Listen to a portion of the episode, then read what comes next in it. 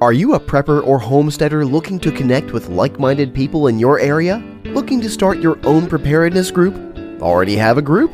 Well, look no further than PrepperNet. PrepperNet is dedicated to personal responsibility, individual freedoms, and being self reliant. PrepperNet has monthly meetings in over 100 cities where you can meet and learn with like minded people in your area. PrepperNet, where preppers unite. Find us online at preppernet.com. Survive, thrive, stay alive. It's time to get prepared with the Prepping Academy podcast.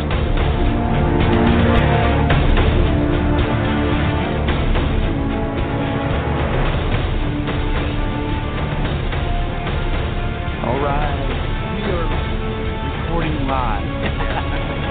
Is right? That's right. Hey, And I'm alive. uh, yeah, it's, Tenderfoot is alive. I am Forrest. This is Tenderfoot.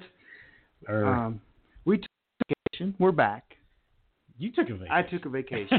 I went to Hilton Head Island with the family, and we did not record a show last week. No, we did not. But I feel so. I'm worn out. I know. I was I was out here in your driveway thinking you were here. Yeah, I am worn Yeah. out. I mean, going to the beach with the family, eh, you have to like take a few days off before you go back to work. You gotta get a vacation of your vacation. Hey guys, you're listening to the Prepping Academy. Again, Forrest Tenderfoot, Tenderfoot. and we are coming to you this day. I don't even know the day. August sixth. It is. Yeah. It is, and we are coming. You got a great guest tonight. Got a um coming on, and we um. So how you been? I'm I'm doing great. I'm well, doing you great. look more. No, you don't look good at all.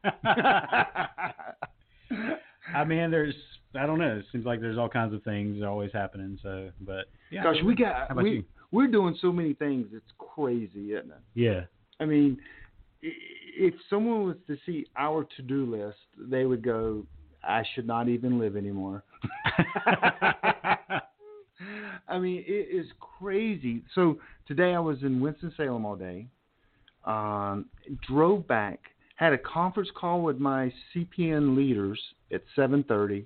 Immediately after I finished that, starting setting this up, and then you walked in.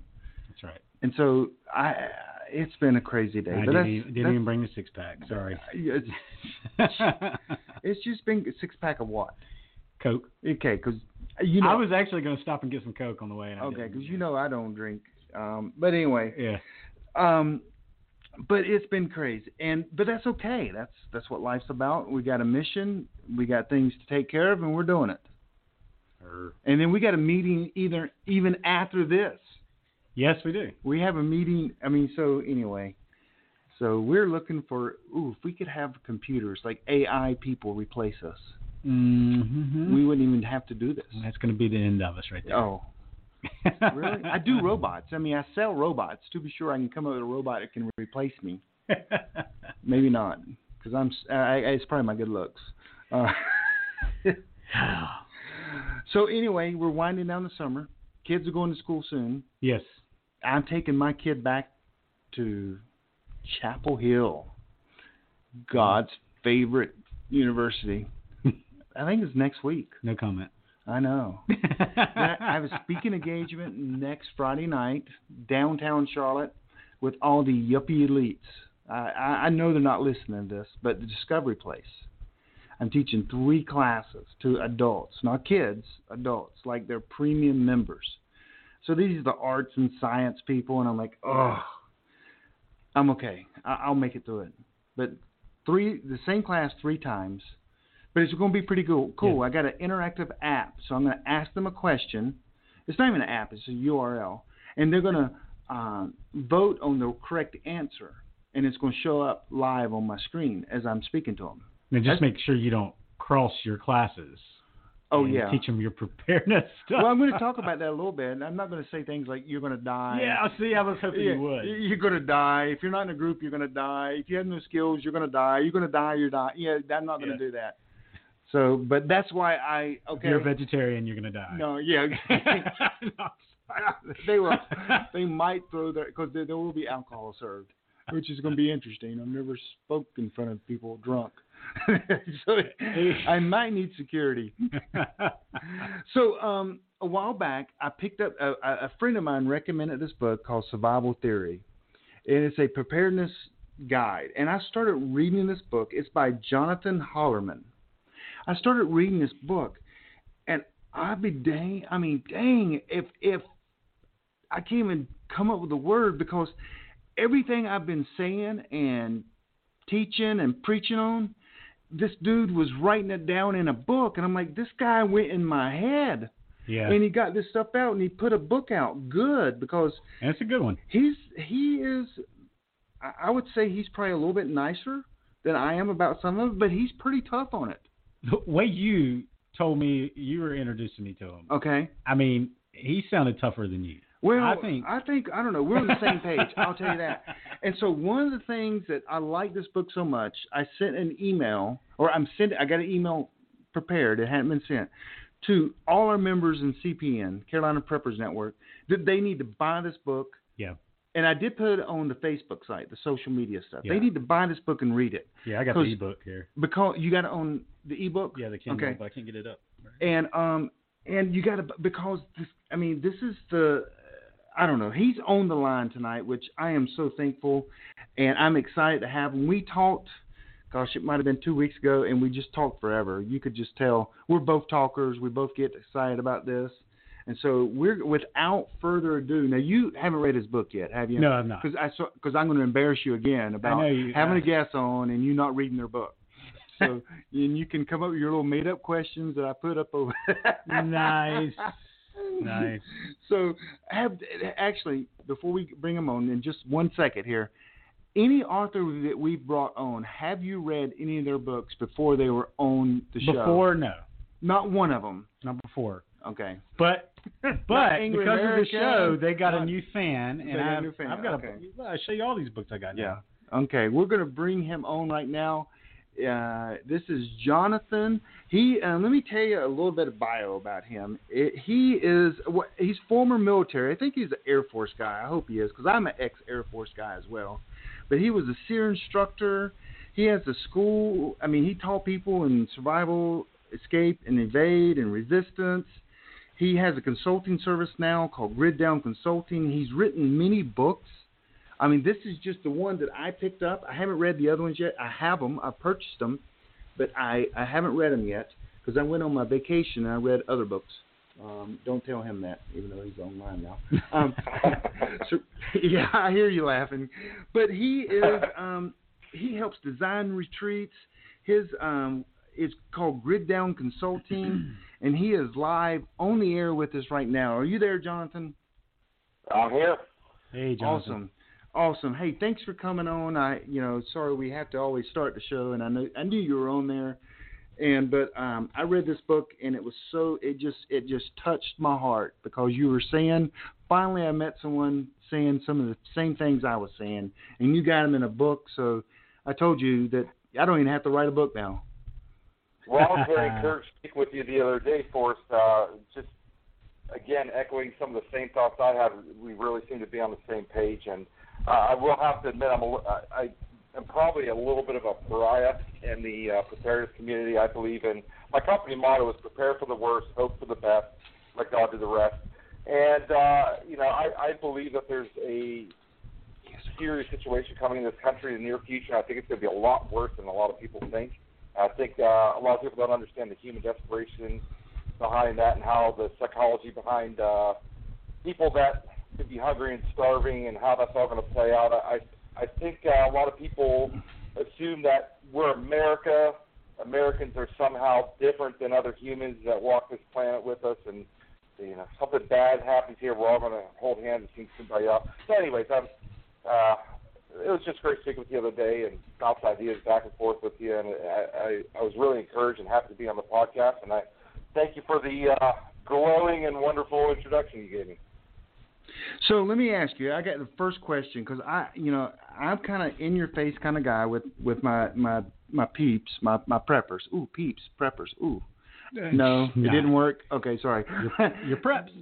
um, I'm kind of in the face about, and so my first question to you, and I, you know, and we talked about this. Matter of fact, he, you know, we're like, okay, what do we talk about? And we kind of some general, but my questions are are blind.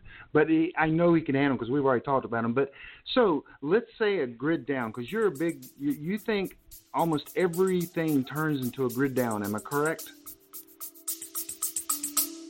Hey, let's take a quick break. Has your data been hacked? Do you feel uneasy about the vulnerability of your personal information online? Were you involved in the Target, LinkedIn, or Microsoft data leaks? Don't know? If not, then pay attention. Join Forrest Garvin from PrepperNet for a free webinar on privacy and security. Gain insights into safe internet browsing, VPNs, crafting online aliases, secure emails, detecting if your data has been hacked, and managing passwords. Secure your spot today for this webinar on privacy and security. It's free. This webinar delves into comprehensive strategies for bolstering your online privacy. We've got you covered from fortifying your passwords to shielding your financial information and mastering state of the art encryption techniques. We're offering two convenient dates to suit your schedule. Reserve your spot now at preppernet.com/slash privacy. Don't let cyber threats erode your peace of mind any longer. Take the first step toward a safer, more secure online experience by joining us for our free webinar. Remember, knowledge is power when it comes to safeguarding your privacy. Sign up now at preppernet.com/privacy. We'll see you there. Possibly. Uh, I think a pandemic would likely eventually lead to a grid down scenario as people stop showing up for work and infrastructure starts shutting down due to lack of employees and lack of truckers crossing the country. Financial collapse, that's really up in the air. Who knows how bad it could get? Uh, is the U.S. still the world reserve currency? Are they going to pay? I don't think they could paper over it like they did last time with quantitative easing, but uh, it, it all depends. But uh, on that note, uh, it's probably important for your, your listeners to kind of understand a lot of the stuff we'll be talking about today uh, it, it's really important to understand that I come at it from a long-term collapse scenario because the prepping industry is really big.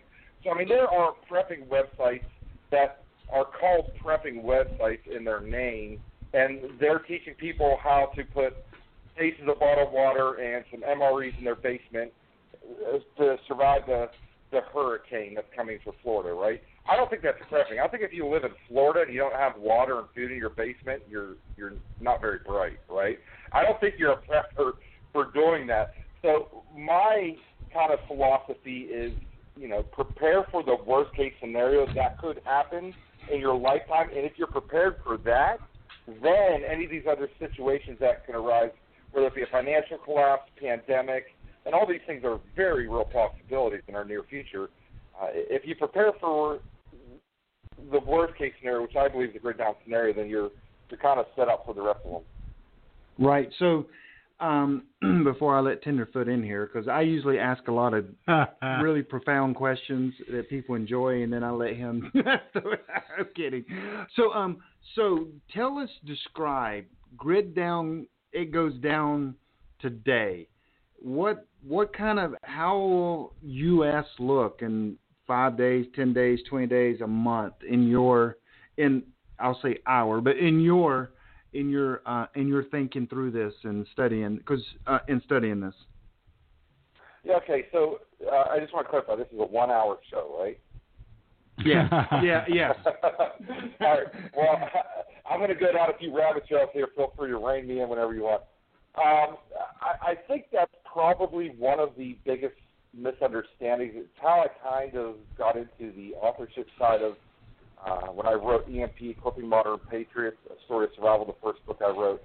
I've been reading a lot of preparedness fiction in regard, a lot of it had to do with a, the EMP threat or a solar flare threat, and I think a lot of the authors, they're all, they were all Americans, and we live in the richest country in the world.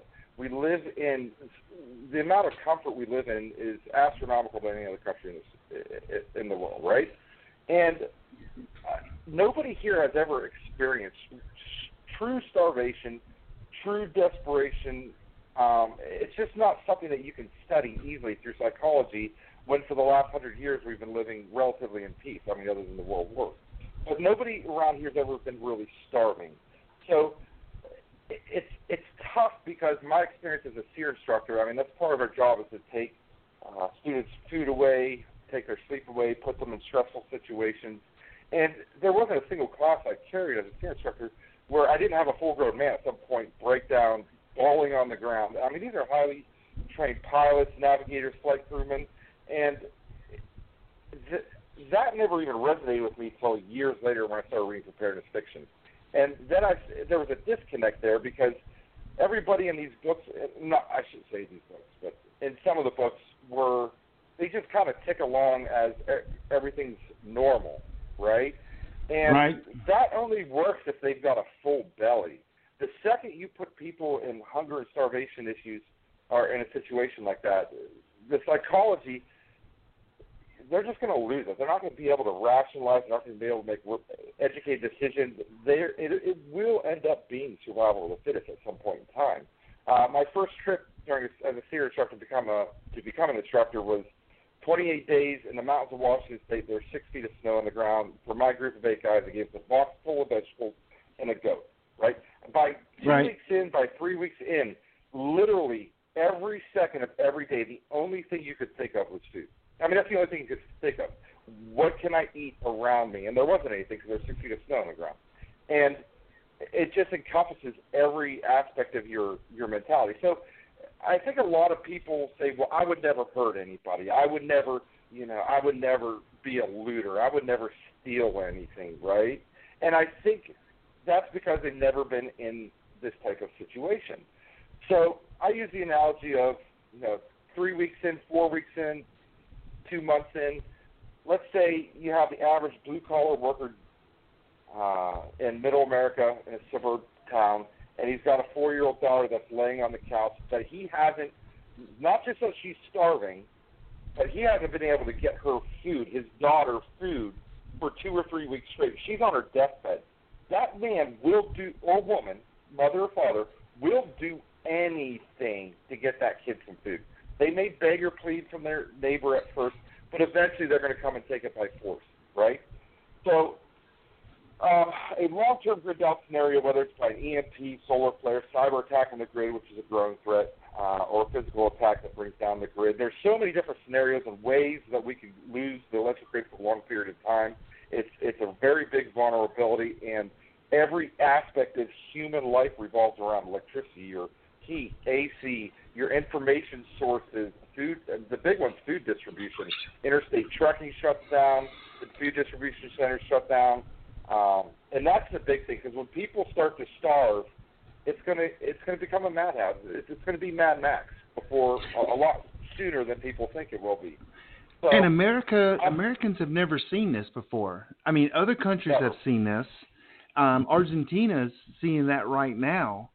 Um, right. But so I mean, Americans in general think other people, like you said, are good people, yeah. but they've they've never seen someone that they can't feed their kids because even you know I, I do a homeless ministry thing in Charlotte and right. you you talk to all the the people that you know work in the homeless ministry down there and feeding the you know the homeless in Charlotte, there's not a single meal that goes by that a homeless person can't eat downtown.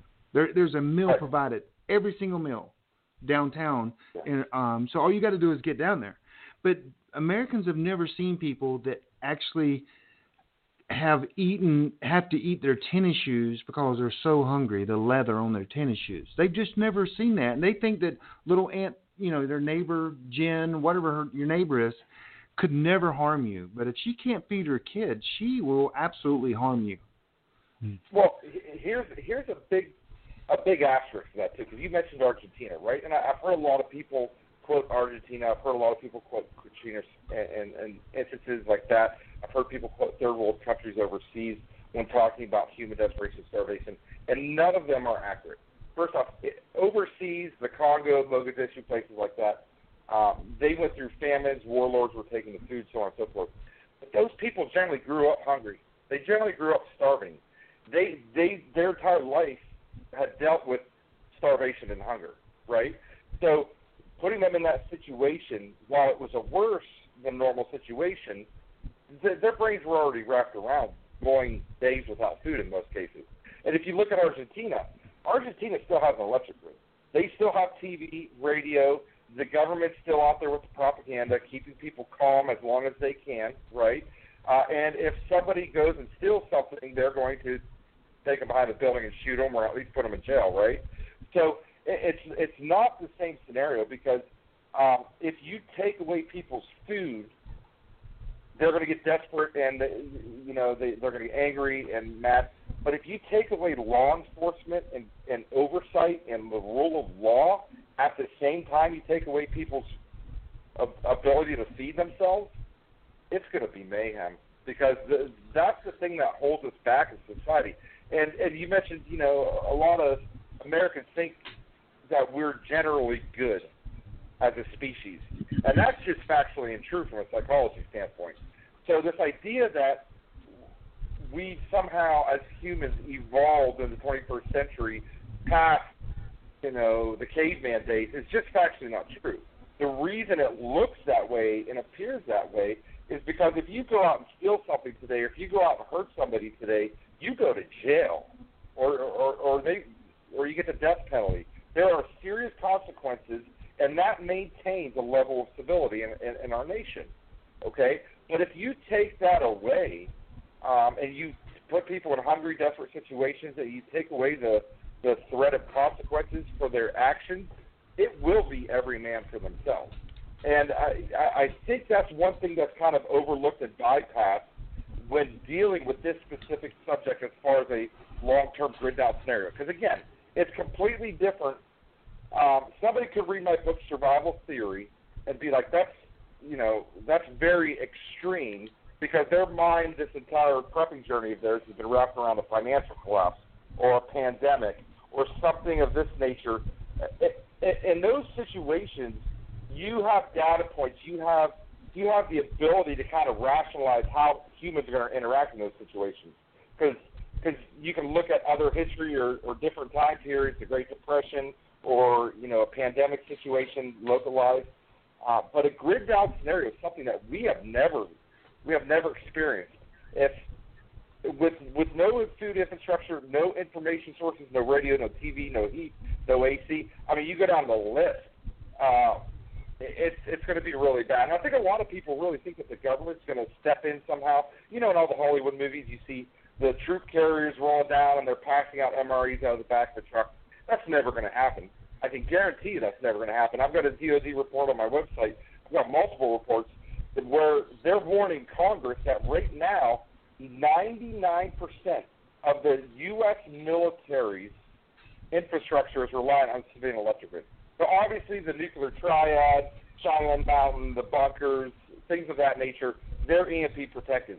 But 99% of the the military is relying on the civilian electric grid. And this report tells Congress if we lose a civilian electric grid, the U.S. military will run out of backup power within two days, and we will not be able to respond to societal collapse scenarios.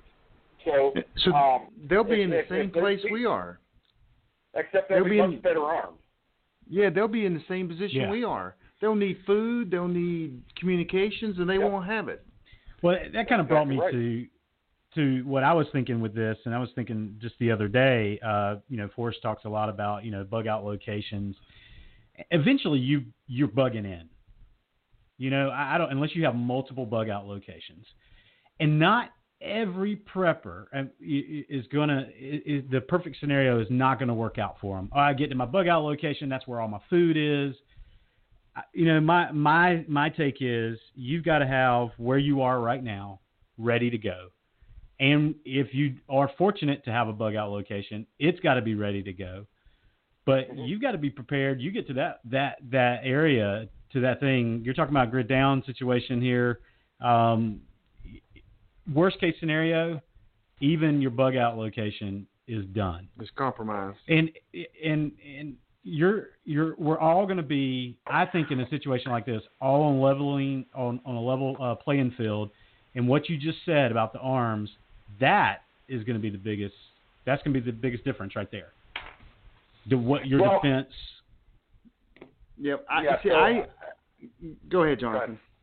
No, you go. Yeah, I, I, hmm.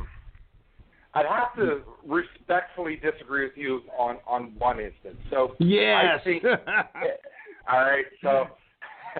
Uh, I think that is a, a, a pretty common narrative in uh, this industry as far as and trying to figure out how to quantify this. Okay, so uh, through Grid Down Consulting, I work primarily with wealthy individuals. Okay, uh, wealthy families, business people, uh, lawyers, doctors, so on and so forth, and I help them design and build off-grid survival retreats. And one of the main things, one of the number one aspects of doing that is getting a way of minimizing your interaction with people.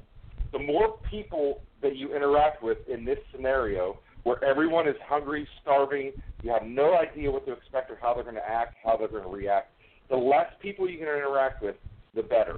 So most of my locations are very there's a hundred data points I look at when researching property for the clients. It's got to be extremely tucked away, end of a dead end road, not visible for. I mean, I, we could get on a list of, of the stuff I look for, and you know, their gate at the front of the property, I have misdirection signage, so you would. It doesn't look like a driveway. It looks like an access road a cell phone tower or gas line. There's a, there's a bunch of stuff that I do. If you could do that, okay, then you have a pretty good chance of riding this thing through. And then the second thing I do when I build these retreats is I don't build Fort Knox. Now there are some really, really great security aspects that I build into my properties and my off-grid survival retreat designs. I, I, I do a lot of the architectural plans. I, I work with an off-grid architect out in Idaho. And uh, but the thing is, that it doesn't look like a fortress. We're not building steel shutters on the outside of the house. We're not doing anything that screams prepper retreat.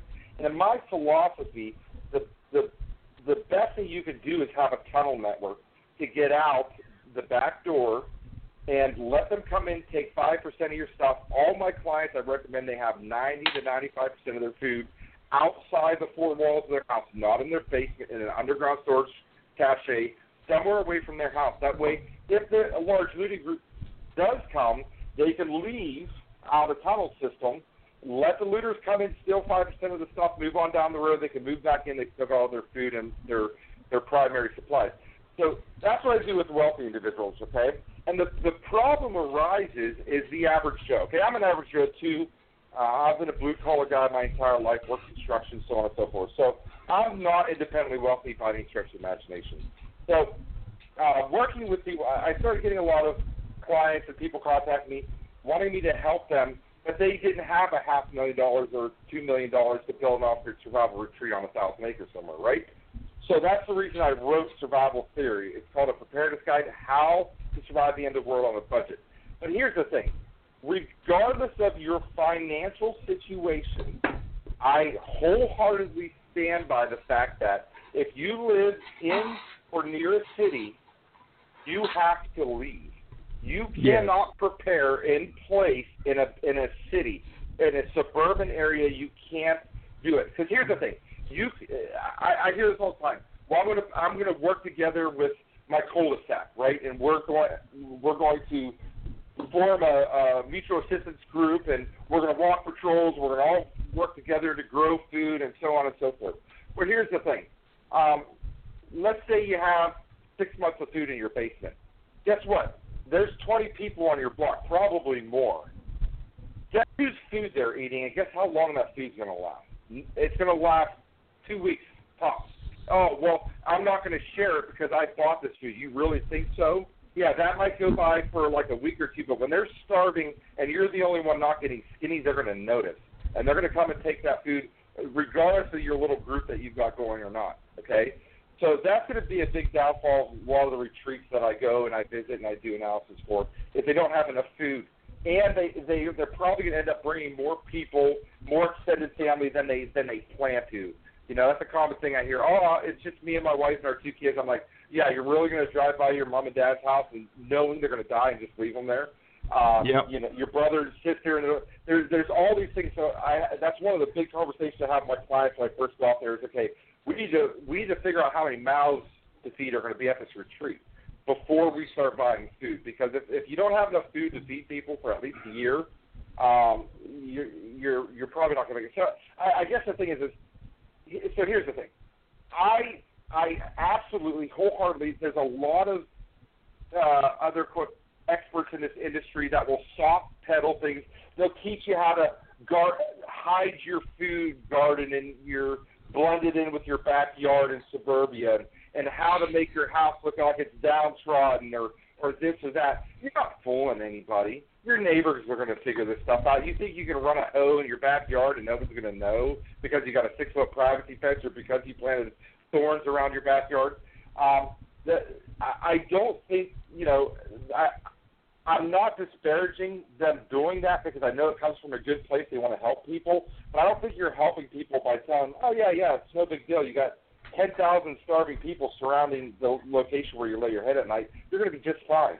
I, I don't think, you know, I, I don't soft pedal stuff. I, I you know, I, I think you're doing more harm than good. So then, and I know I'm rambling here, but um, on the no, Jonathan, of that, that, the next big question is, is why I can't afford a survival retreat, right? what do I do? Because I, you know, the the idea of going up and living on the national forest and living off the land is clown shoes. You know, I hear that all the time. Well, I'm going to go live in the national forest. Guess what? I've done that, and I guess what? You can't do that. Okay, and even if you could convince me that you know you were raised by a pack of wolves in Alaska because you're left on the side of the road and you have the life skills to survive, even if you could convince me of that, okay, yep. What you can't convince me of is the other 99% of the yahoos that plan to take their their Chelsea backpack out in the woods and survive with their pappy shotguns.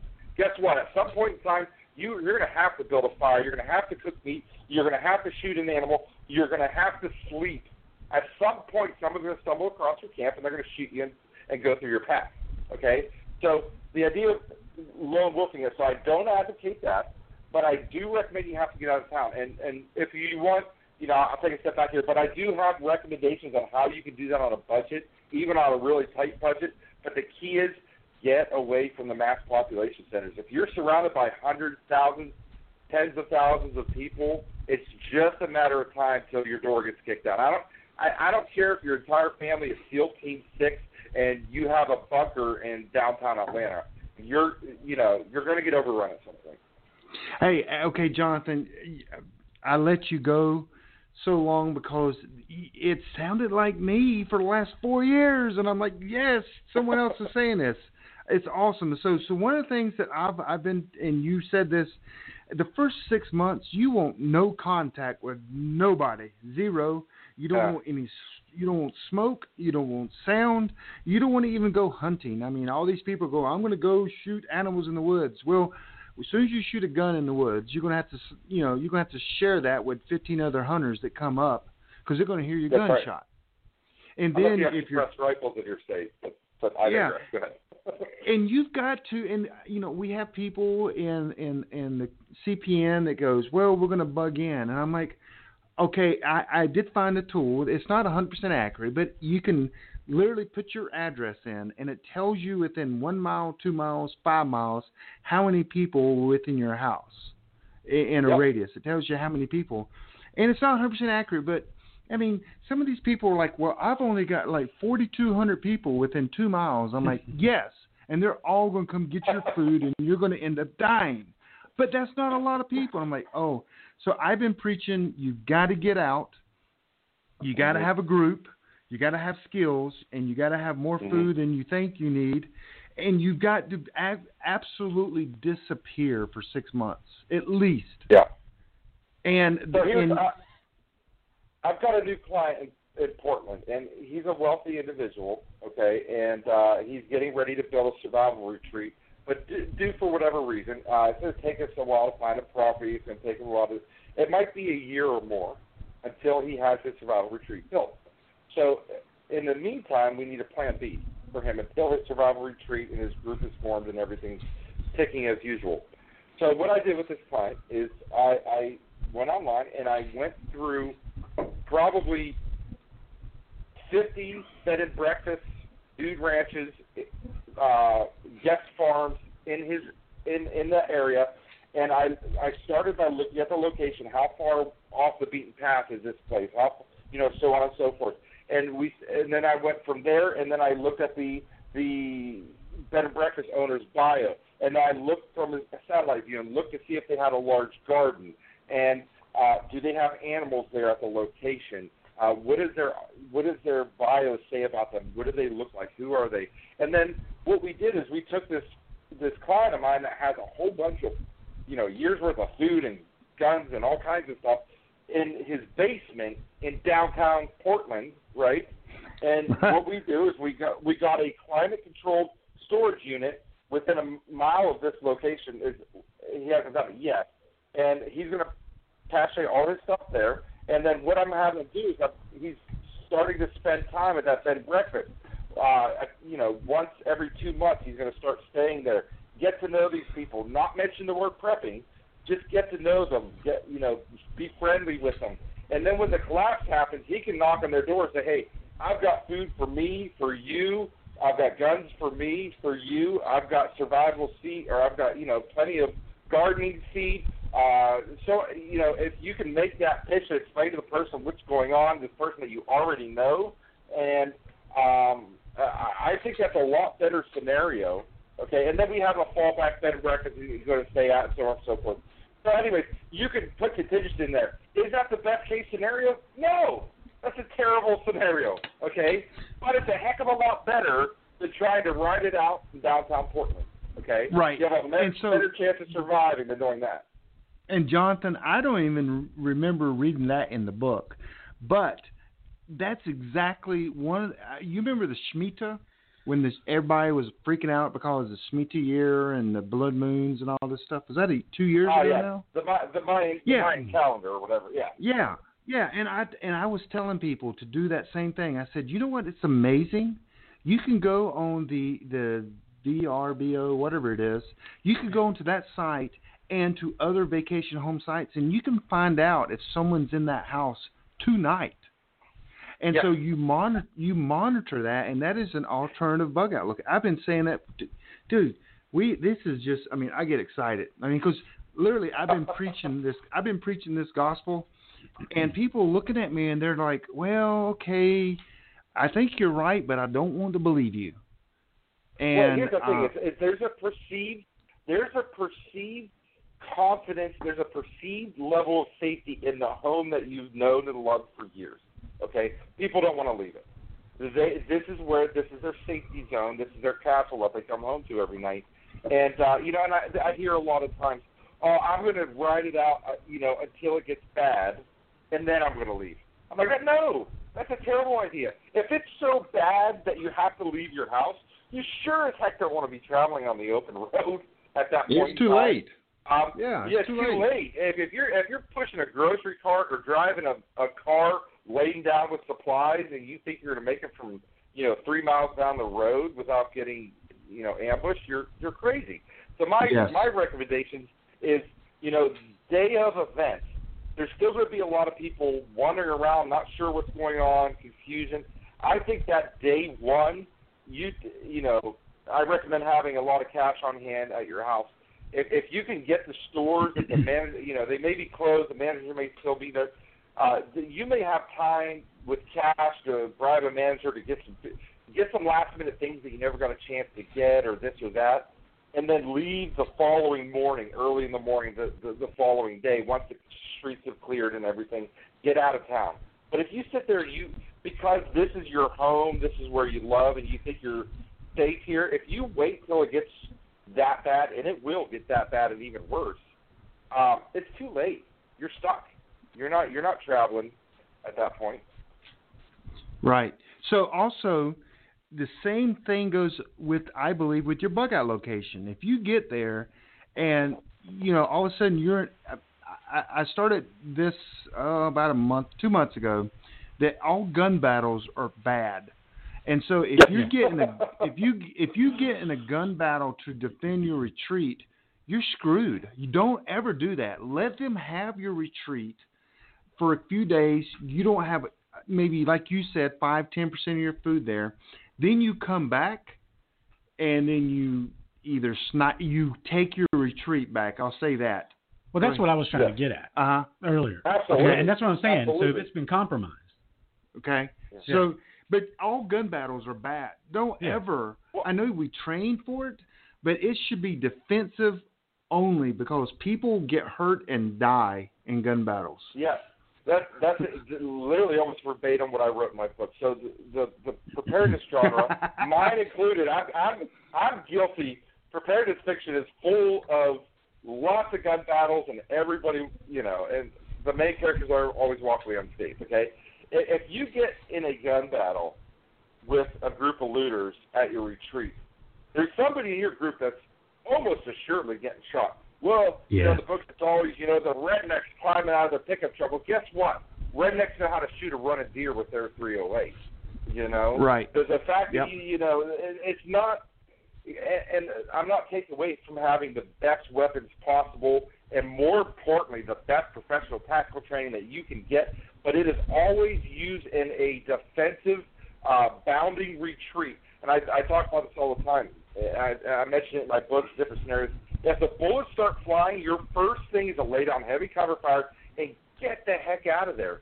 And then, you know, t- if you have to take the fight to them, take it to them on your terms. Make them come to you. Don't go to them, right? Um, and so, again, like you just mentioned, a house and some stuff in it isn't worth dying for. Isn't worth watching your teenage kid or your wife get shot. Because guess what? There's no forward operating base. There's no military helicopter that can come and fly to the latest and greatest medical technology to fix your battlefield wounds. Chances are there's probably not an emergency room doctor at your retreat, and probably that person's going to get an infection and die. So Yeah. the idea that you're going to be running around like John Rambo and just and, and the worst ones are like the books where they fight, you know, they fight an, uh, an invading military force or the U.S. government's coming to take their guns and they fight the military. I'm like, give me a break. If you go Yep. toe to toe with the U.S. military, maybe back in 1970 you could have with guerrilla tactics, but if you go toe to toe with the U.S. military, I don't care how crazy, uh, you know, tactical your band of merry men is. You're gonna get you're gonna get your you know what handed to you. Yes. So um, one of my friends, uh, well, I got several friends who are actually listening live. I, I didn't send it out to, to a lot of people, but we were recording live. One of my friends, um, part of the sisters, so we have these two sisters. Um, she says that I have, must I have the biggest man crush right now. She didn't know who's more excited to talk about this, me or you. And so, and I have another friend that wanted to ask you a question. He read, he's the one Sure. that read your book. He he read your book, and he's the one that recommended me to. I think to, I think he's the one that recommended me to read your book. And his question was this, because this is what he's going to talk about at his um his uh, meetup group. I think this coming week. Let's say that you've lost everything. You have none of your supply. You have nothing. Um, you just it's you and your family, and everything's been taken. You might have a gun, a few supplies, and you walk up to a well-armed retreat. What do you tell them? What is your Uh, gate, gate speech? Is what he calls it to get into the group. That's a good question. I've never really thought about that. Just you, would you go over your skills? please. Yeah, that, I mean that's all you got. You better have Yes. some serious skills uh, on the gardening front, on the first aid front. You better have guns and ammunition. You better know how to tr- use them. I, if it's one of my preparedness retreats that I designed and that I work with the clients, guess what? You're never making it to that gate. And if you do make it to the gate, there sure as heck ain't going to be somebody walking up that gate to chat with you about it. Okay? Right. So, yeah. um, so uh, I that that's a tough scenario because I, I, it's a good question. Don't get me wrong; it's a good question. The the easy answer is if that happens to you you're you're pretty much screwed. Okay, I, I don't want to. I think a lot of people will soft pedal stuff, but I mean, heck, if you lose all your supplies and and you're you're just traveling with your wife and kids, man, you've got some hard decisions lay ahead of you as to what you're going to do and where you're going to go, right? Yes. So I mean, if you could, if the the, the first thing is if if you found a survival retreat, it, It's probably not that good of a survival retreat because you found it, first of all. Okay, Yeah, that's if you true. did find it, but if you did walk up to the gate, I mean, yeah, I mean that's what it, you, you better be a, a dang good salesman. You better be able to pitch yourself and your family, and you better have a whole bunch of bullet points you memorize in your head and try and get them off as fast as possible. Uh, and then at that point, it's just going to be a matter of whether or not they have the food to take you in. And here's the thing: I've got hundreds of clients all over the U.S. I was in five states last last month. I'm going to be in six states this month. I just got back from a back-to-back trip. I can tell you the well, the single biggest issue I, I see when I fly out to do a, an on-site survival retreat analysis is someone spent a half million or a million dollars in a bad location, right? They just happen to have this property, it was their family property, and they put a bunker on it uh, in the backwoods, but the house is visible from, you know, it's 50 yards off the road, okay? So that's that's the first thing I see that's fairly commonplace. The second thing I see that's very commonplace, which I kind of hinted at earlier, is the fact that probably 90% of the people that consider themselves preppers don't have near the amount of food that they think they have. Okay, I hear this all the time. I, I'm, on my first initial consulting call with a new client. He's like, "Oh yeah, I've got a year's worth of freeze-dried food." I said, "Okay, tell me about that." He's like, "Oh yeah, I bought uh, my pa- you know uh, one year food supply for me and my wife and my two kids for my Patriot Supply or Wise or my, whatever the case may be." And here's the deal: that's that's four months worth of food because it's Right. one of the dirty little secrets in our industry. The the, the preparedness industry. I have never met a. Uh, I won't go that far. I've hardly ever met a person I didn't like. Okay, uh, every single one of my clients, you know, salt of the earth, sit down, uh, Uh, you know, at a restaurant, have a normal conversation with them. Never met any of the kooks they have on Doomsday Preppers, right? And like everybody is is is normal. The the industry is great, but the long term food industry is about as crooked as crooked can get. Okay, they sell their food based on serving sizes, and on average, those big one year food plans you buy, on average, they come with about 800 calories worth of food. That's a starvation diet. If you eat 800 calories a day for the average man, and for a year, you're gonna look like a Holocaust survivor if you make it that long, and you're gonna eat your food way faster than you think. The only way to buy long-term food is to go to a basal metabolic calculator, find out exactly how many calories each member of your family needs based on height, weight, sex, age, all those things, and then buy your food based on calories. If you do that, you're going to realize really quickly that these one-year food plans they're almost criminal in the amount of calories they sell you in a one-year plan. Right. Okay. Yes. Yes. So, you know, I'm a I I, I think I told you I, I, this. uh, I, I hope I, I hate to interrupt, but I hope I didn't just dime out any of your sponsors. No, no, no, no. I told you I'm a reseller for I'm a reseller for Legacy, and and I still tell people to do the math. It's all about math. How many Mhm. calories? How many calories? Not how many pounds it is. Not how many servings. How many calories? And then you how many calories do you need a day? Well, you need more than two thousand. You need at least twenty five hundred, maybe three thousand calories a day. And you do the math. right. It's all math. And they're going to lie to you. It is. Every I mean, yeah. I sell a spreadsheet. I have a long-term food spreadsheet on my website that I sell, um, and I've got a, a years. I spent weeks and weeks putting this together, and uh, you know, if, if you buy uh, the average family of four, I forget the ages and the weights and all that stuff, but it came out to be 2.2 million calories for the year. If you buy Mountain House by the case of number 10 can at the cheapest places I could find each case, some was at Costco, some was at Walmart, some was here, some was there. It came out to be twenty-four thousand dollars for a year's worth of food for Mountain House to get a year's worth of food. Uh, if you buy it via staples like six-gallon buckets of uh, rice, beans, oatmeal, pasta, and all the things that go along with that, uh, from a company like Rainy Day or Augason Farms, if, if you buy it in bulk, uh, I got a family of four, 2.2 million calories with lots of different types of meals, uh, down to under four thousand dollars, less than a thousand bucks a person. So it's just a matter, like you said, it's about the math.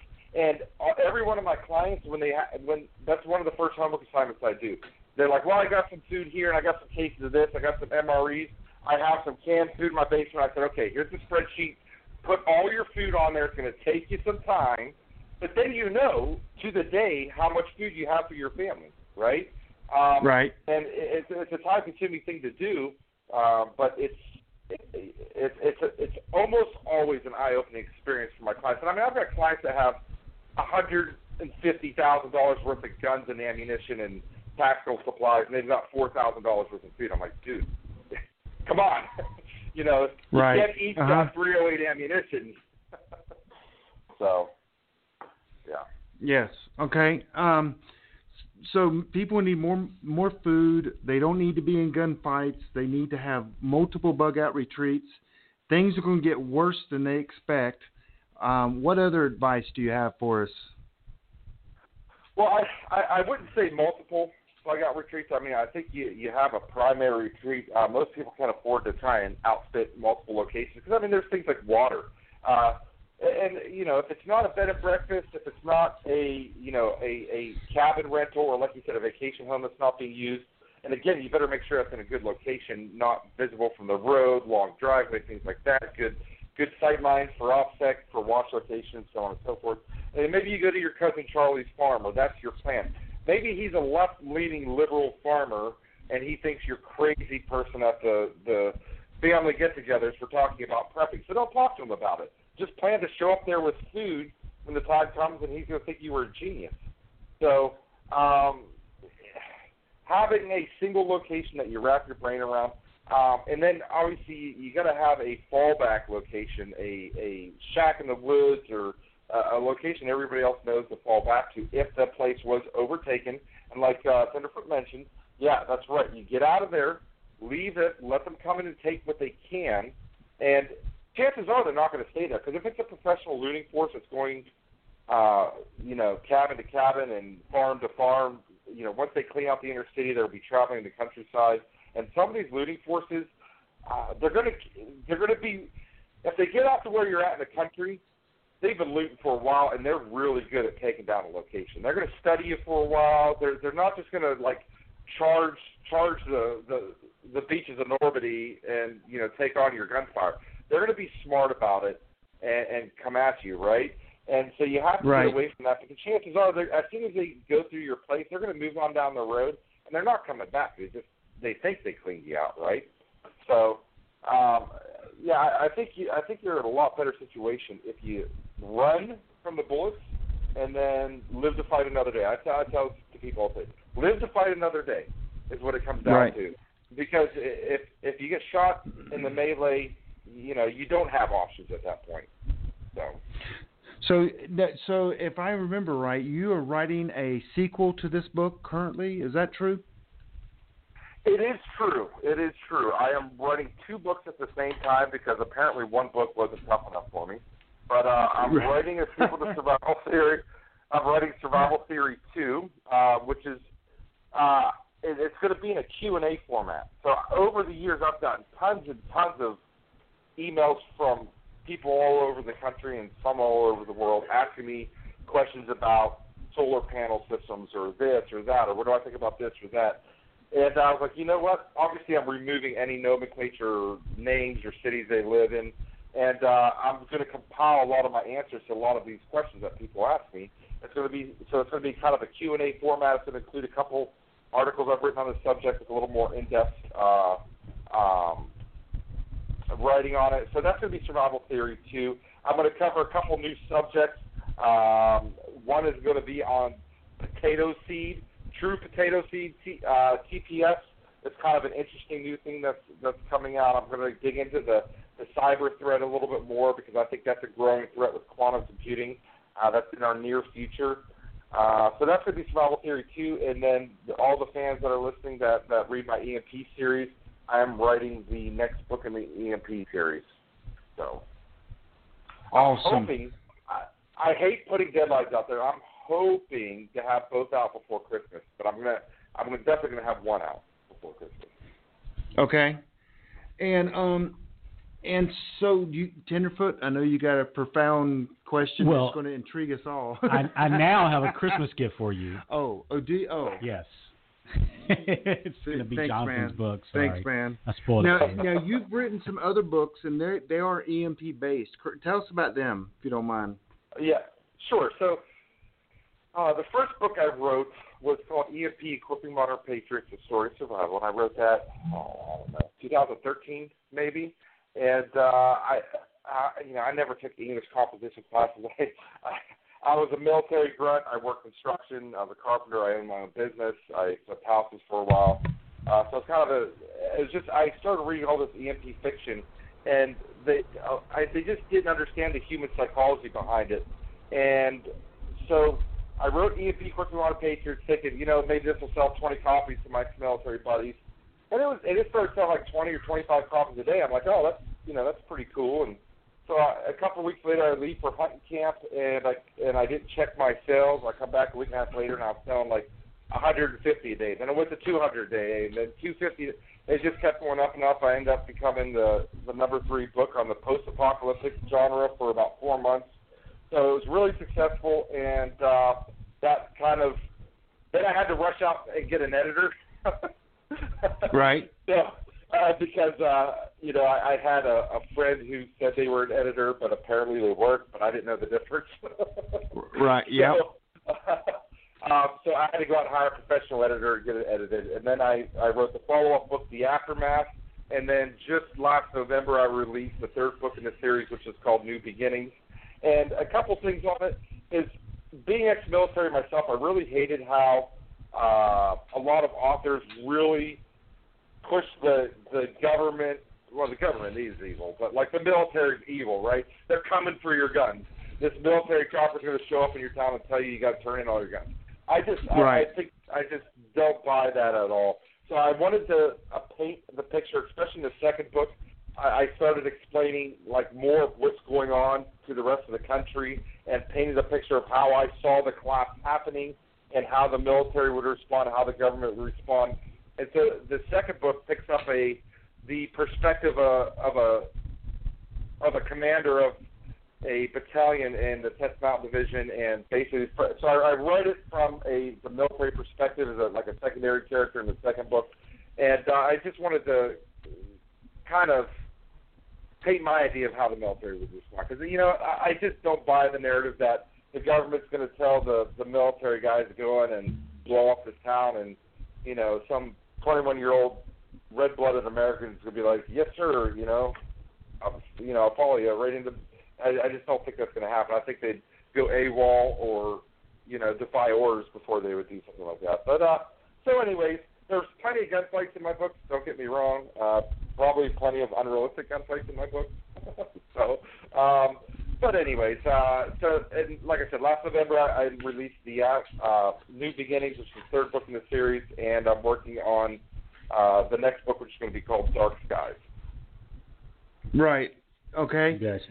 Gotcha. Oh, so I do have another question uh, about Yeah. the um, the forward in your um, survival theory book um, is a biblical perspective on preparedness. Can you can you um, if you don't mind, can you elaborate on that? Not at all. Sure, not at all. Um, technically, that would that's that's the bonus chapter.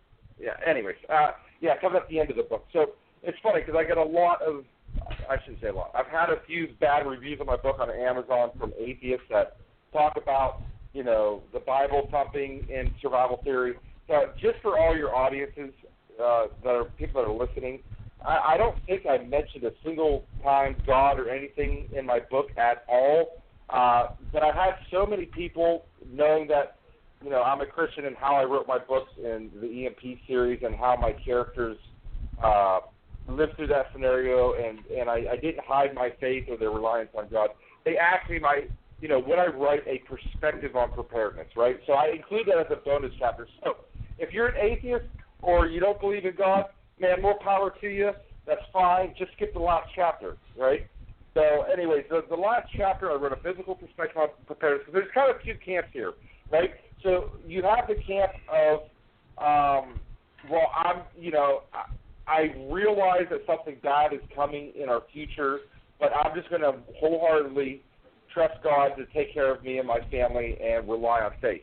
Okay, and I would never ever come down on anybody for holding that view. Okay, because the faith size of a mustard seed can move mountains, right? So if that's your stance, then man, more power to you.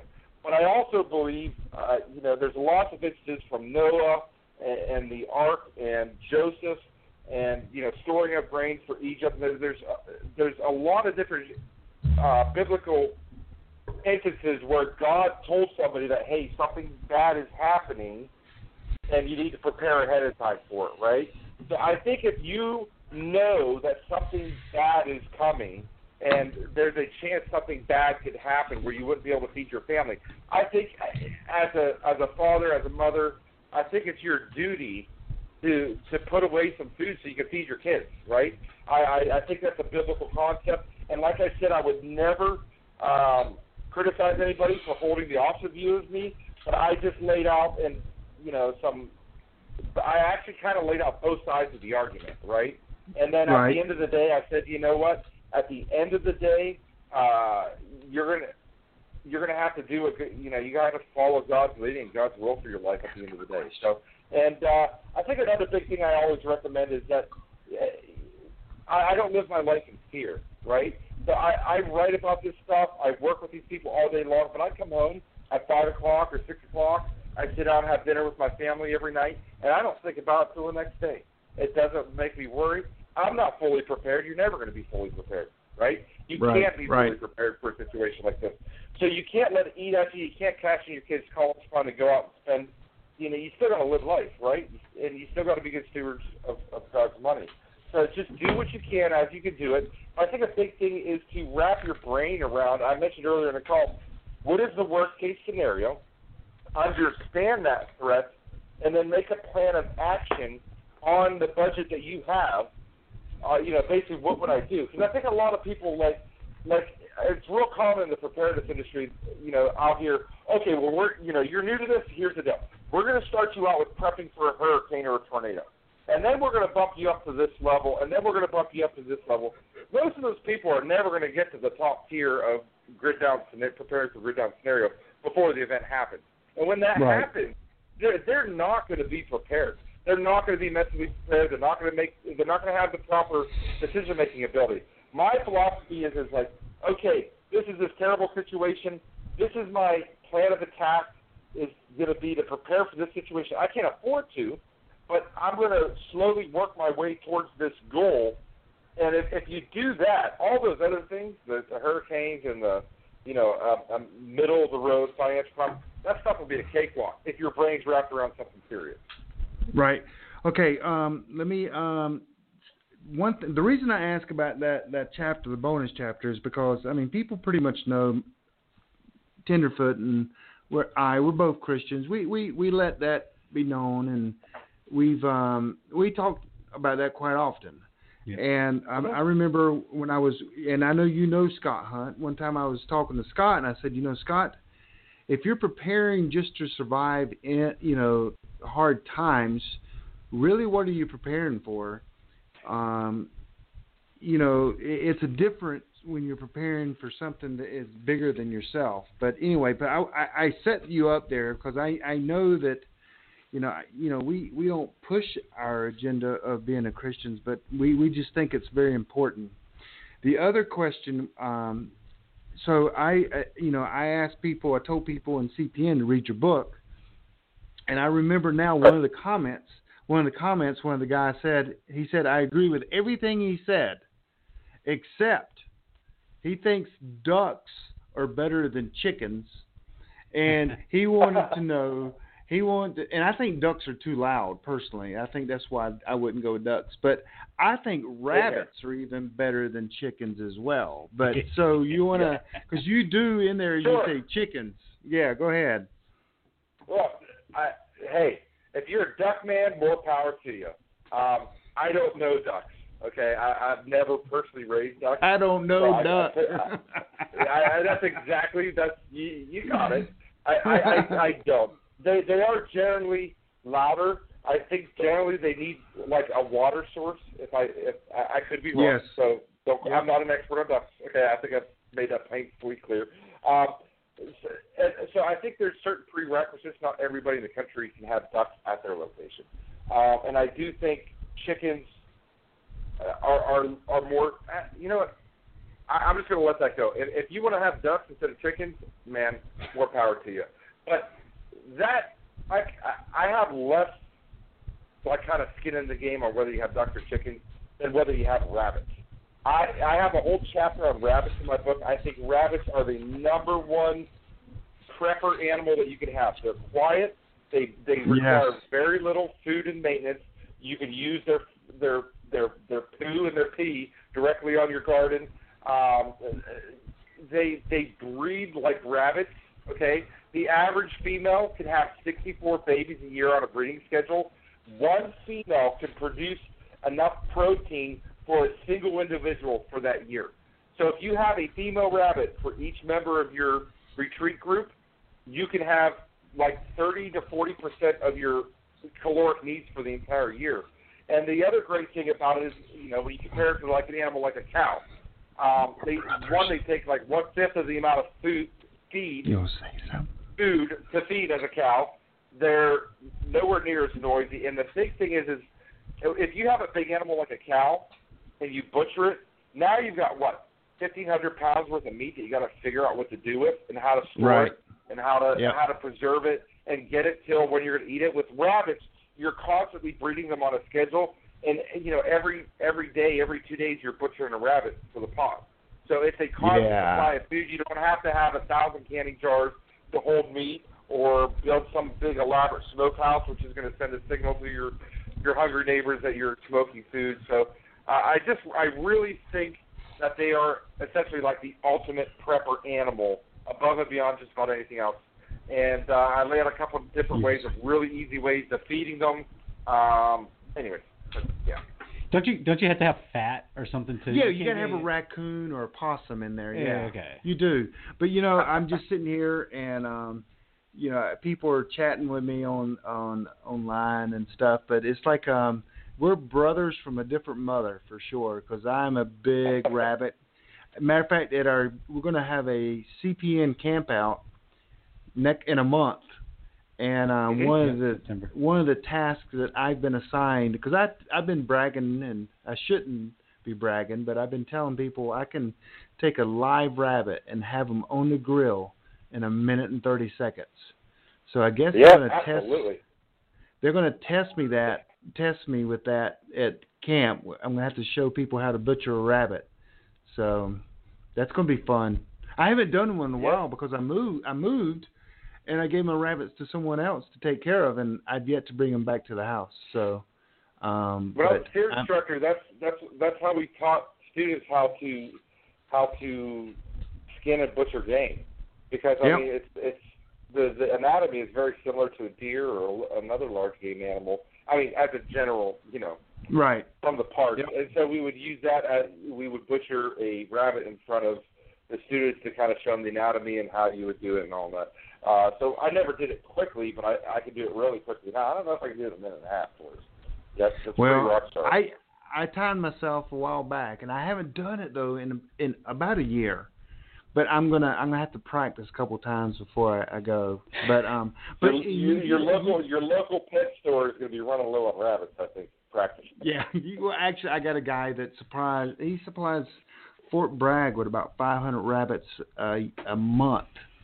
It's a big. He's the guy that's trained me, so he's a big time rabbit guy. But but Tenderfoot Right. brought up a good good point. Um, rabbits lack um, fat, and so Yeah. that's where I, I always tell people you got to have some raccoons or possums because they're greasy and fat, and um, but you do have to have fat because you can die from just eating ro- um, protein. Yeah.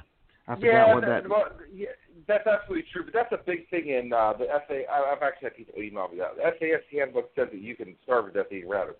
Yeah, Right. You can starve to death eating just about anything. One thing, right? Uh, Yeah. Meat wise, right? I mean, if all you ate was duck, you'd have issues too. But yes, rabbits are very low in fat. Rabbits are part of a well-rounded diet. Okay, to quote your mother, right? You, Yes. you can't just eat rabbits. Okay, if your sole survival plan is just eat rabbits, it's not going to go well for you.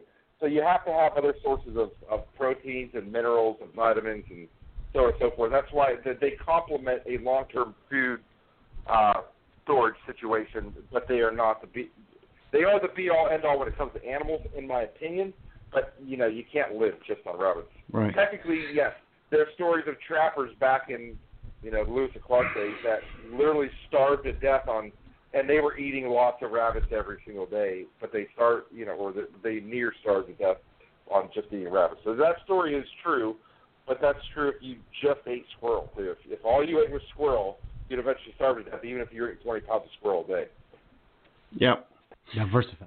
Yep. And so uh, one thing I, I want to tell the listeners that um, I've been I've been kind of sneaking in there the new PrepperNet concept that we're rolling out in one month, and um, Yeah. we have a we have an expert panel, and Jonathan has agreed to be one of my expert because I got to have a like-minded guy on there, you know, and so Jonathan's agreed and to be on the panel, and um, you know he, we're gonna you know we'll have you know his books.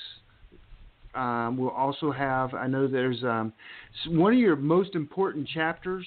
We're going to offer it for free on our site that you can actually listen to it. And um, it's a I think is that chapter four in your book? Or- electricity. Yeah, Yeah, the I, one- it's, it's, I think it's chapter five, but it's somewhere it's there. chapter five. Okay, but so so I, I've got I, big, I only wrote it. I don't know where it's at. Yeah. but so I we got big plans with with um, Jonathan in the future, and because I like what he says, and I think that his his message needs to get out, um, and I'm going to help him take his message out because I ditto his message, and so and so that's um, um, so that's exciting for me. Also, um, tell us about your consulting business and how you help people, how you can help people, how they can get in touch with you on that, and um, and your your your best secret, kept secret that you've never revealed to anyone, and your credit card information. I'm not, I'm not, going to do either one of those. Nice. so, um, So tell- my website, my website's called griddownconsulting.com, and uh, probably about 20 or 30 percent of my, well, probably about 40 percent of my business is phone consultation, where I have clients and I, I talk to them and I talk them through a lot of different scenarios. They ask me, I, I do off-site uh, location analysis for existing survival retreats or somebody's buying a property. I'll I'll review the property, and then most of the time they'll fly me down before they close. And so that's probably about forty percent of my business is phone consultation, and then probably about the next thirty percent of my business is on-site reviews. So I have clients that fly me out to their location, and I do. I, I spent three, you know, two days traveling and one day a full like twelve hours of going through all of their stuff. I do an operational security review, go through the long-term food, solar panel. I go through every aspect of their survival retreat and make recommendations to them. Uh, and I never get offended whether they take them or not, but um, that's that's probably about thirty percent of my business. And I and I'm not a math major, so I forget what percentage I have left. I think it's thirty. Uh, the other thirty percent, forty percent is new clients that are you know fair, fairly wealthy individuals, and I'm starting from scratch, helping them find property, designing their survival retreat. I've got about twenty or thirty different off-grid survival retreat designs that they can pick from that we can customize, and then we head to the architect. And uh, I really enjoy those clients starting from scratch because I'm not I- I'm not coming into a situation where I may have to give somebody bad news or say, hey, you know, that you've got the most wonderful two hundred thousand dollar bunker buried here, but it's in a really bad spot. You're probably gonna get killed if you stay here. I, I hate having those conversations with people, but that's what they pay me for, right? So that's Grid Down Right. Consulting, um, and just uh, it's one of those things. I, I'm at the point now in, in my career. Uh, I've, I've got my writing career. I've got Grid Consulting. Uh, I'm in talks with the Discovery Channel, and I've just got so many things going in so many different directions. Uh, I, I just recently, here a couple weeks ago, I'm, I'm kind of taking a step back from the consulting business and just focusing on like maybe the top 30 or 40 percent of my my clientele, just because I'm only one guy. I just can't. I mean, I've got hundreds of clients, and some of them email me. I just can't keep up. So uh, I'm more than happy to answer. You know, if somebody wants to shoot me an email, tell me their situation. I'd be happy to to, to see if you know. I'll definitely have a one-hour consulting call with you, and on that first call, I can make a you know I can kind of pick through whatever your plan of action is, whatever you have going on, and make a bunch of recommendations that'll probably help you out. But uh, as far as taking on like new clients, starting from scratch, uh, I'm getting pretty tight time wise because I still have to release books. I put out a book like every year and a half. I don't know how Angry American some of these guys put out a book every like six months because I just can't do it. I try, you know that, but uh, yeah, um, Okay. Mark um, Goodwin does Prepper Recon, and I asked him to be on our panel, and he goes, "Well, I'm trying to cut back even my own podcast because he wants to put he wants to put out more books, and so he's writing. I think he's going to produce like six books this year, and I'm like, holy cow, how is that possible? But anyway, that's a it's a full time job for Yeah. him just to What- just to write. One of my fa- one of my favorite authors is Brandon Sanderson. He's a science fiction writer. You know, when I'm not working, uh, I listen to a lot of audible books, but I don't listen to anything genre related. I want to check out right and to be, you know. So I, he writes like 700 page, a thousand page books. He puts like three of them out a year, and I have no. I just can't even fathom writing that many words in a year. So, but that said, I am. th- That was kind of the point I was getting to. I'm really buckling down. Um, I hope to have two books out by November, and then my plan is to start releasing a book every six to eight months in the the EMP series that I'm writing because uh, you know I, I I apologize to fans out there. I mean, people always I get bombarded almost daily on Facebook and and email and Instagram and everything, and everybody's asking asking when the next book is. So I, I promise I'm buckling down. I've got a new system in place. Uh, I'm writing at I'm starting writing my day writing at 6 a.m. in the morning. That's been a huge thing for me. Where before I would write in the middle of the afternoon, and you know I might get on emails and then I'll never get to writing. So this new this new thing of mine, I'm starting. I'm getting up earlier, and I'm just starting my writing first thing in the day when my brain's fresh, and it's been a huge, been a huge, you know, benefit. I'm putting a lot of words on paper, so books will be coming out more often. Awesome. That is awesome. Well, Jonathan, we extended the time in the middle of this. I figured out how to extend the time of our podcast being recorded. And I know you everybody goes, "Well, duh." It's actually com- pretty complicated when you're using a third-party software website. Um so, um, but we thank you for coming on. His um, your website, like you said, is griddownconsulting.com. Um, I'm looking forward to you, you know, being on the expert panel. I mean, because the first thing you asked me, well, how much time is it going to take? And I'm like, oh, not a lot. So we, I, think we've worked everything out, and I look forward Yeah. to working with you in the future. And we're going to definitely have you on when you, you know, get the second book coming out. Um, and I, and I've told you, and I'm, you know, I'm a fan. Um, that I've been recommending your book to everyone in CPN, and um, it's going to be required reading in PrepperNet just because it's so different than what these authors are uh, making up in their books. Because it, every every book makes it sound like, wow, that's not so bad. And they talk, they have scenes that are bad, but uh, you kind of, I think your the way you paint it is um is pretty good. I can't wait to read your EMP series. I've got them. I purchased them. I just gotta make time for them.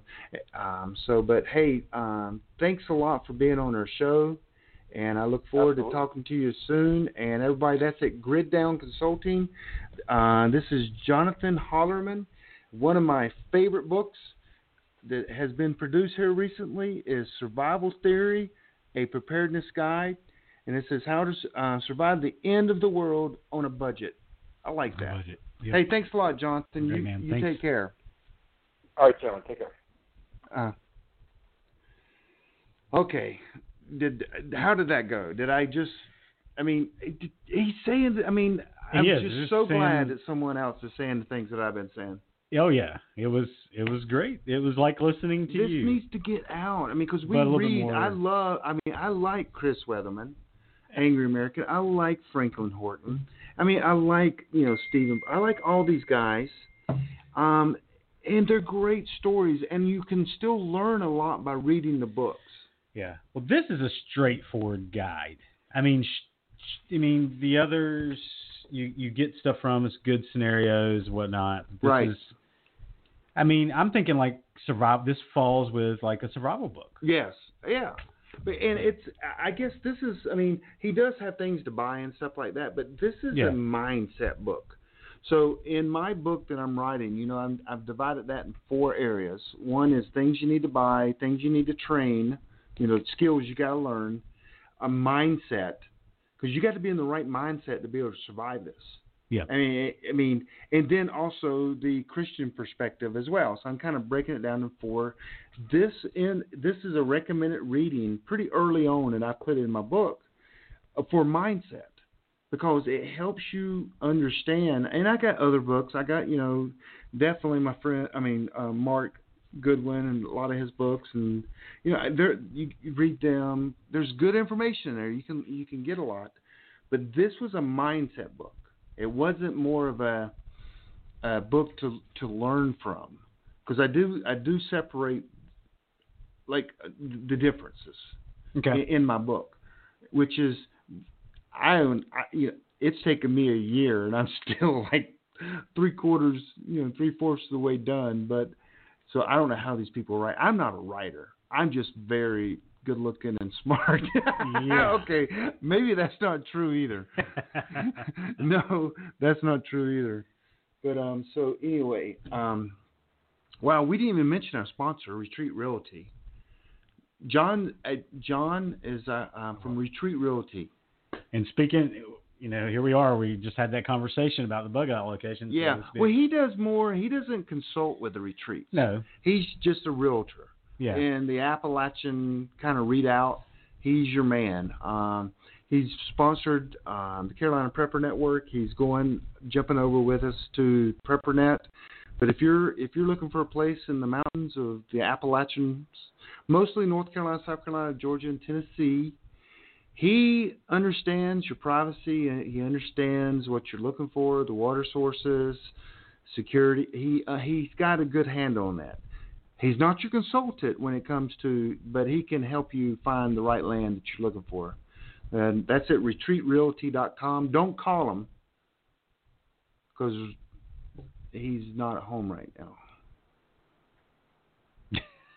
I think he's driving tonight. He's on his way home. Anyway, Yeah.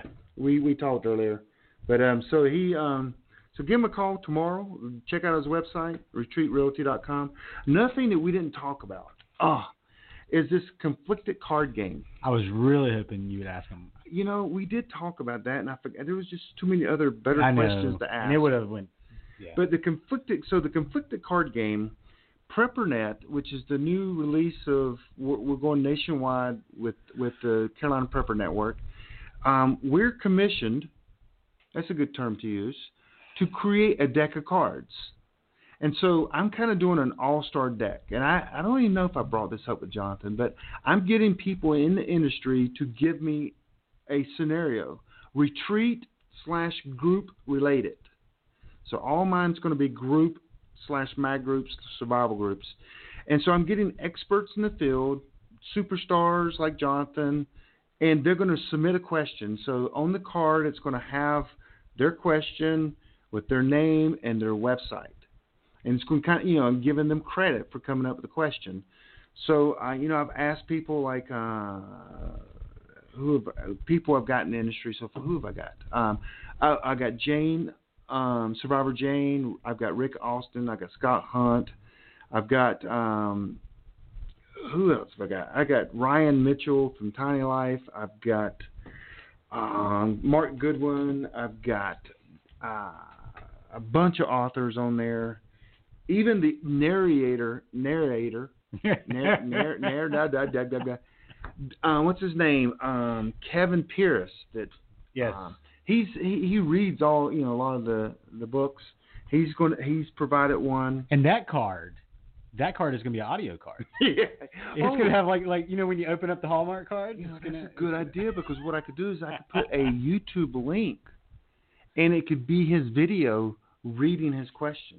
Dude, I like that idea. Because they told me I could do that. They they started putting the links in there. So Southern Prepper One did a deck, and Ready Man did a deck, and so PrepperNet is coming out. We're going to be deck number eleven.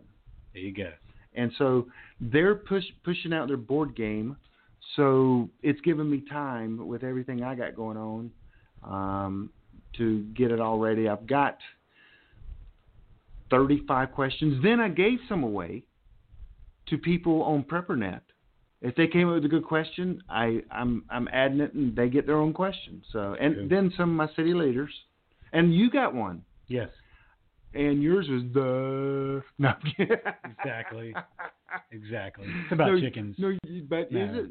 But you did submit one. I, I forgot what it was, but you did submit a, a did. question. It's in my database. Um, so Maybe. So you wanted me to? Ask, No, you said it. You said it. Yeah, I know. Under another name. So you wanted me to ask him a scenario. Well, I I did. did. I did kind of the gate speech, kind of. That's not. Yeah. That actually right. is going to be one of our cards. Okay. Oh, that one is. Yes. I like that. Yeah, that's coming from our. I think our Asheville leader Eric. Yeah. Um, he he he said he's coined that term gate speech. Yeah. Mine is all about if you've got somebody in your group that has BO, what do you do? Are you serious? That's what you submitted?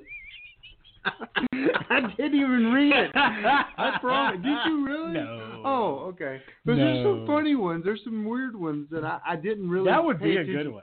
I didn't pay attention. Well, everyone's going to have BO at that time. What are you They, talking about? they will. I don't know. Man, I'm if gonna- someone smells I've good at that a- time, you'll be going, "Hey, how I you doing?" got- I've got a stockpile of deodorant. of deodorant. Yeah, you would. It is hilarious. But um, goodness, so PrepperNet's coming in a month. Um, you know, so we we've interviewed a lot of people, and we were going to take a break from that, but I just had to have. well, that's a great. You you had to have them. I had to. And so, um, but we've interviewed um, all the authors, and and yes, I'm getting messages as we speak. And I mean, and right now your head is huge. Come your ego. it's it. I've been validated. I mean, I've been preaching this for five years, and and, It was. and you don't get what I, I what I've been preaching is not in a lot of the books. And how long? How long have I known you now? Is it? It's not been five years. It's been way too long. but probably, probably close to four years. Four years. Four Okay, years. Yes. So, and I, would- I would have to agree. Now, I've- Especially the accident yeah. that you had.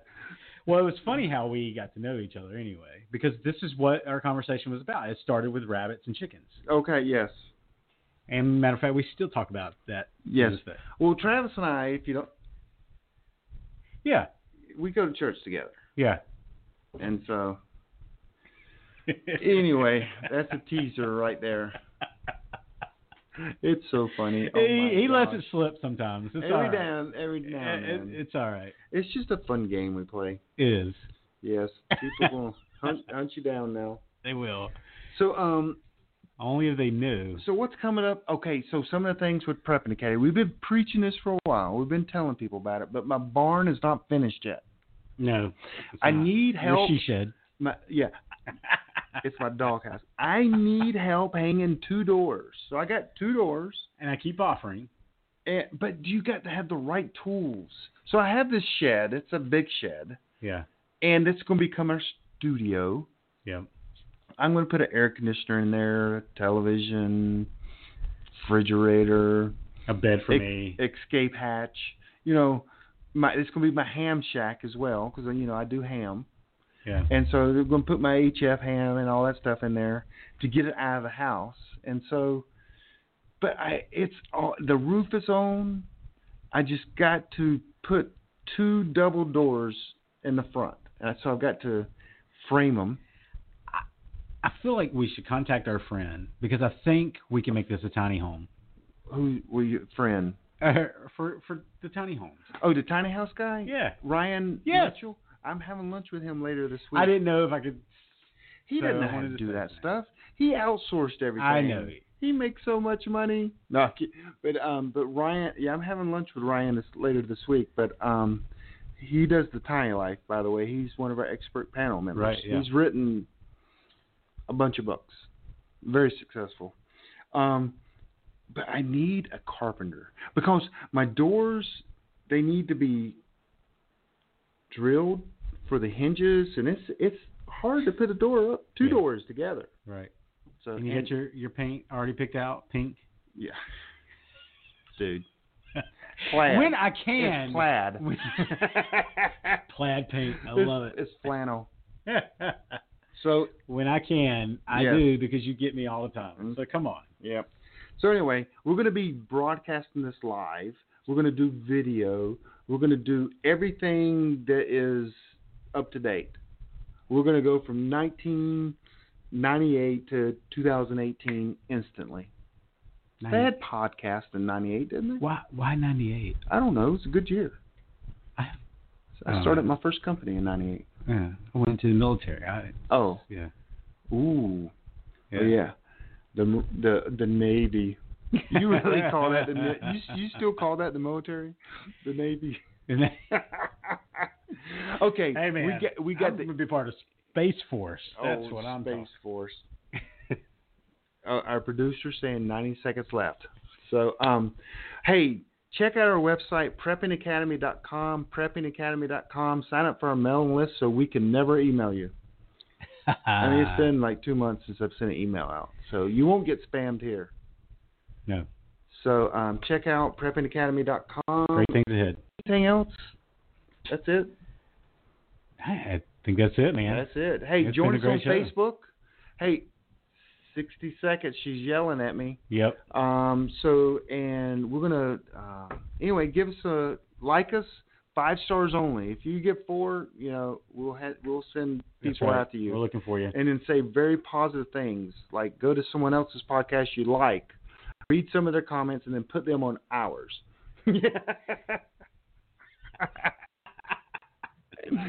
okay so again preppingacademy.com we thank jonathan for joining us tonight and you guys have a great week. We'll see you again next week which we don't even know what's going to happen next week but we'll be here right? Unless we're at our bug out location. oh yes. Okay. Later. later